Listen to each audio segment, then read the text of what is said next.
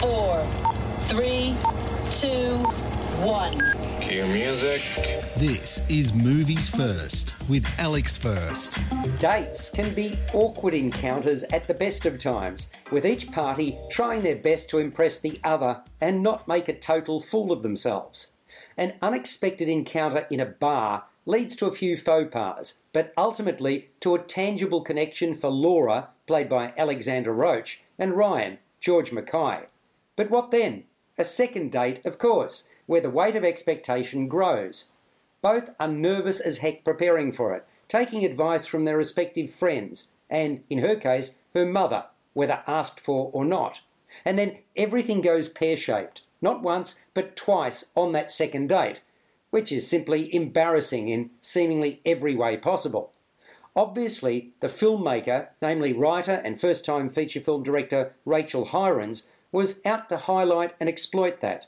It's about the conversation and lack thereof, the unseemly movements and surprises. Previously, Hirons made the short Worst First Date.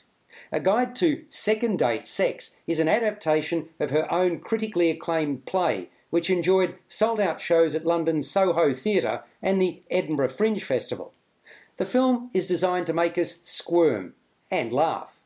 While to an extent it succeeds, there's hardly enough here to sustain what, on the surface of it, is a decent enough notion for a film. One idea that does work is the respective thought tracks attributed to Laura and Ryan while they're trying to get physical.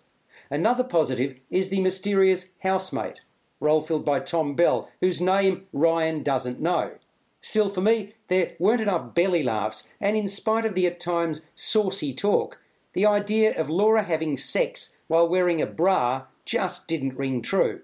Notwithstanding that, I thought Alexandra Roach was better than George Mackay in their respective roles. I found her more naturally nerdish. And the sudden arrival of Ryan's ex girlfriend Tufts, Emma Rigby, has but one really funny moment involving the kitchen sink.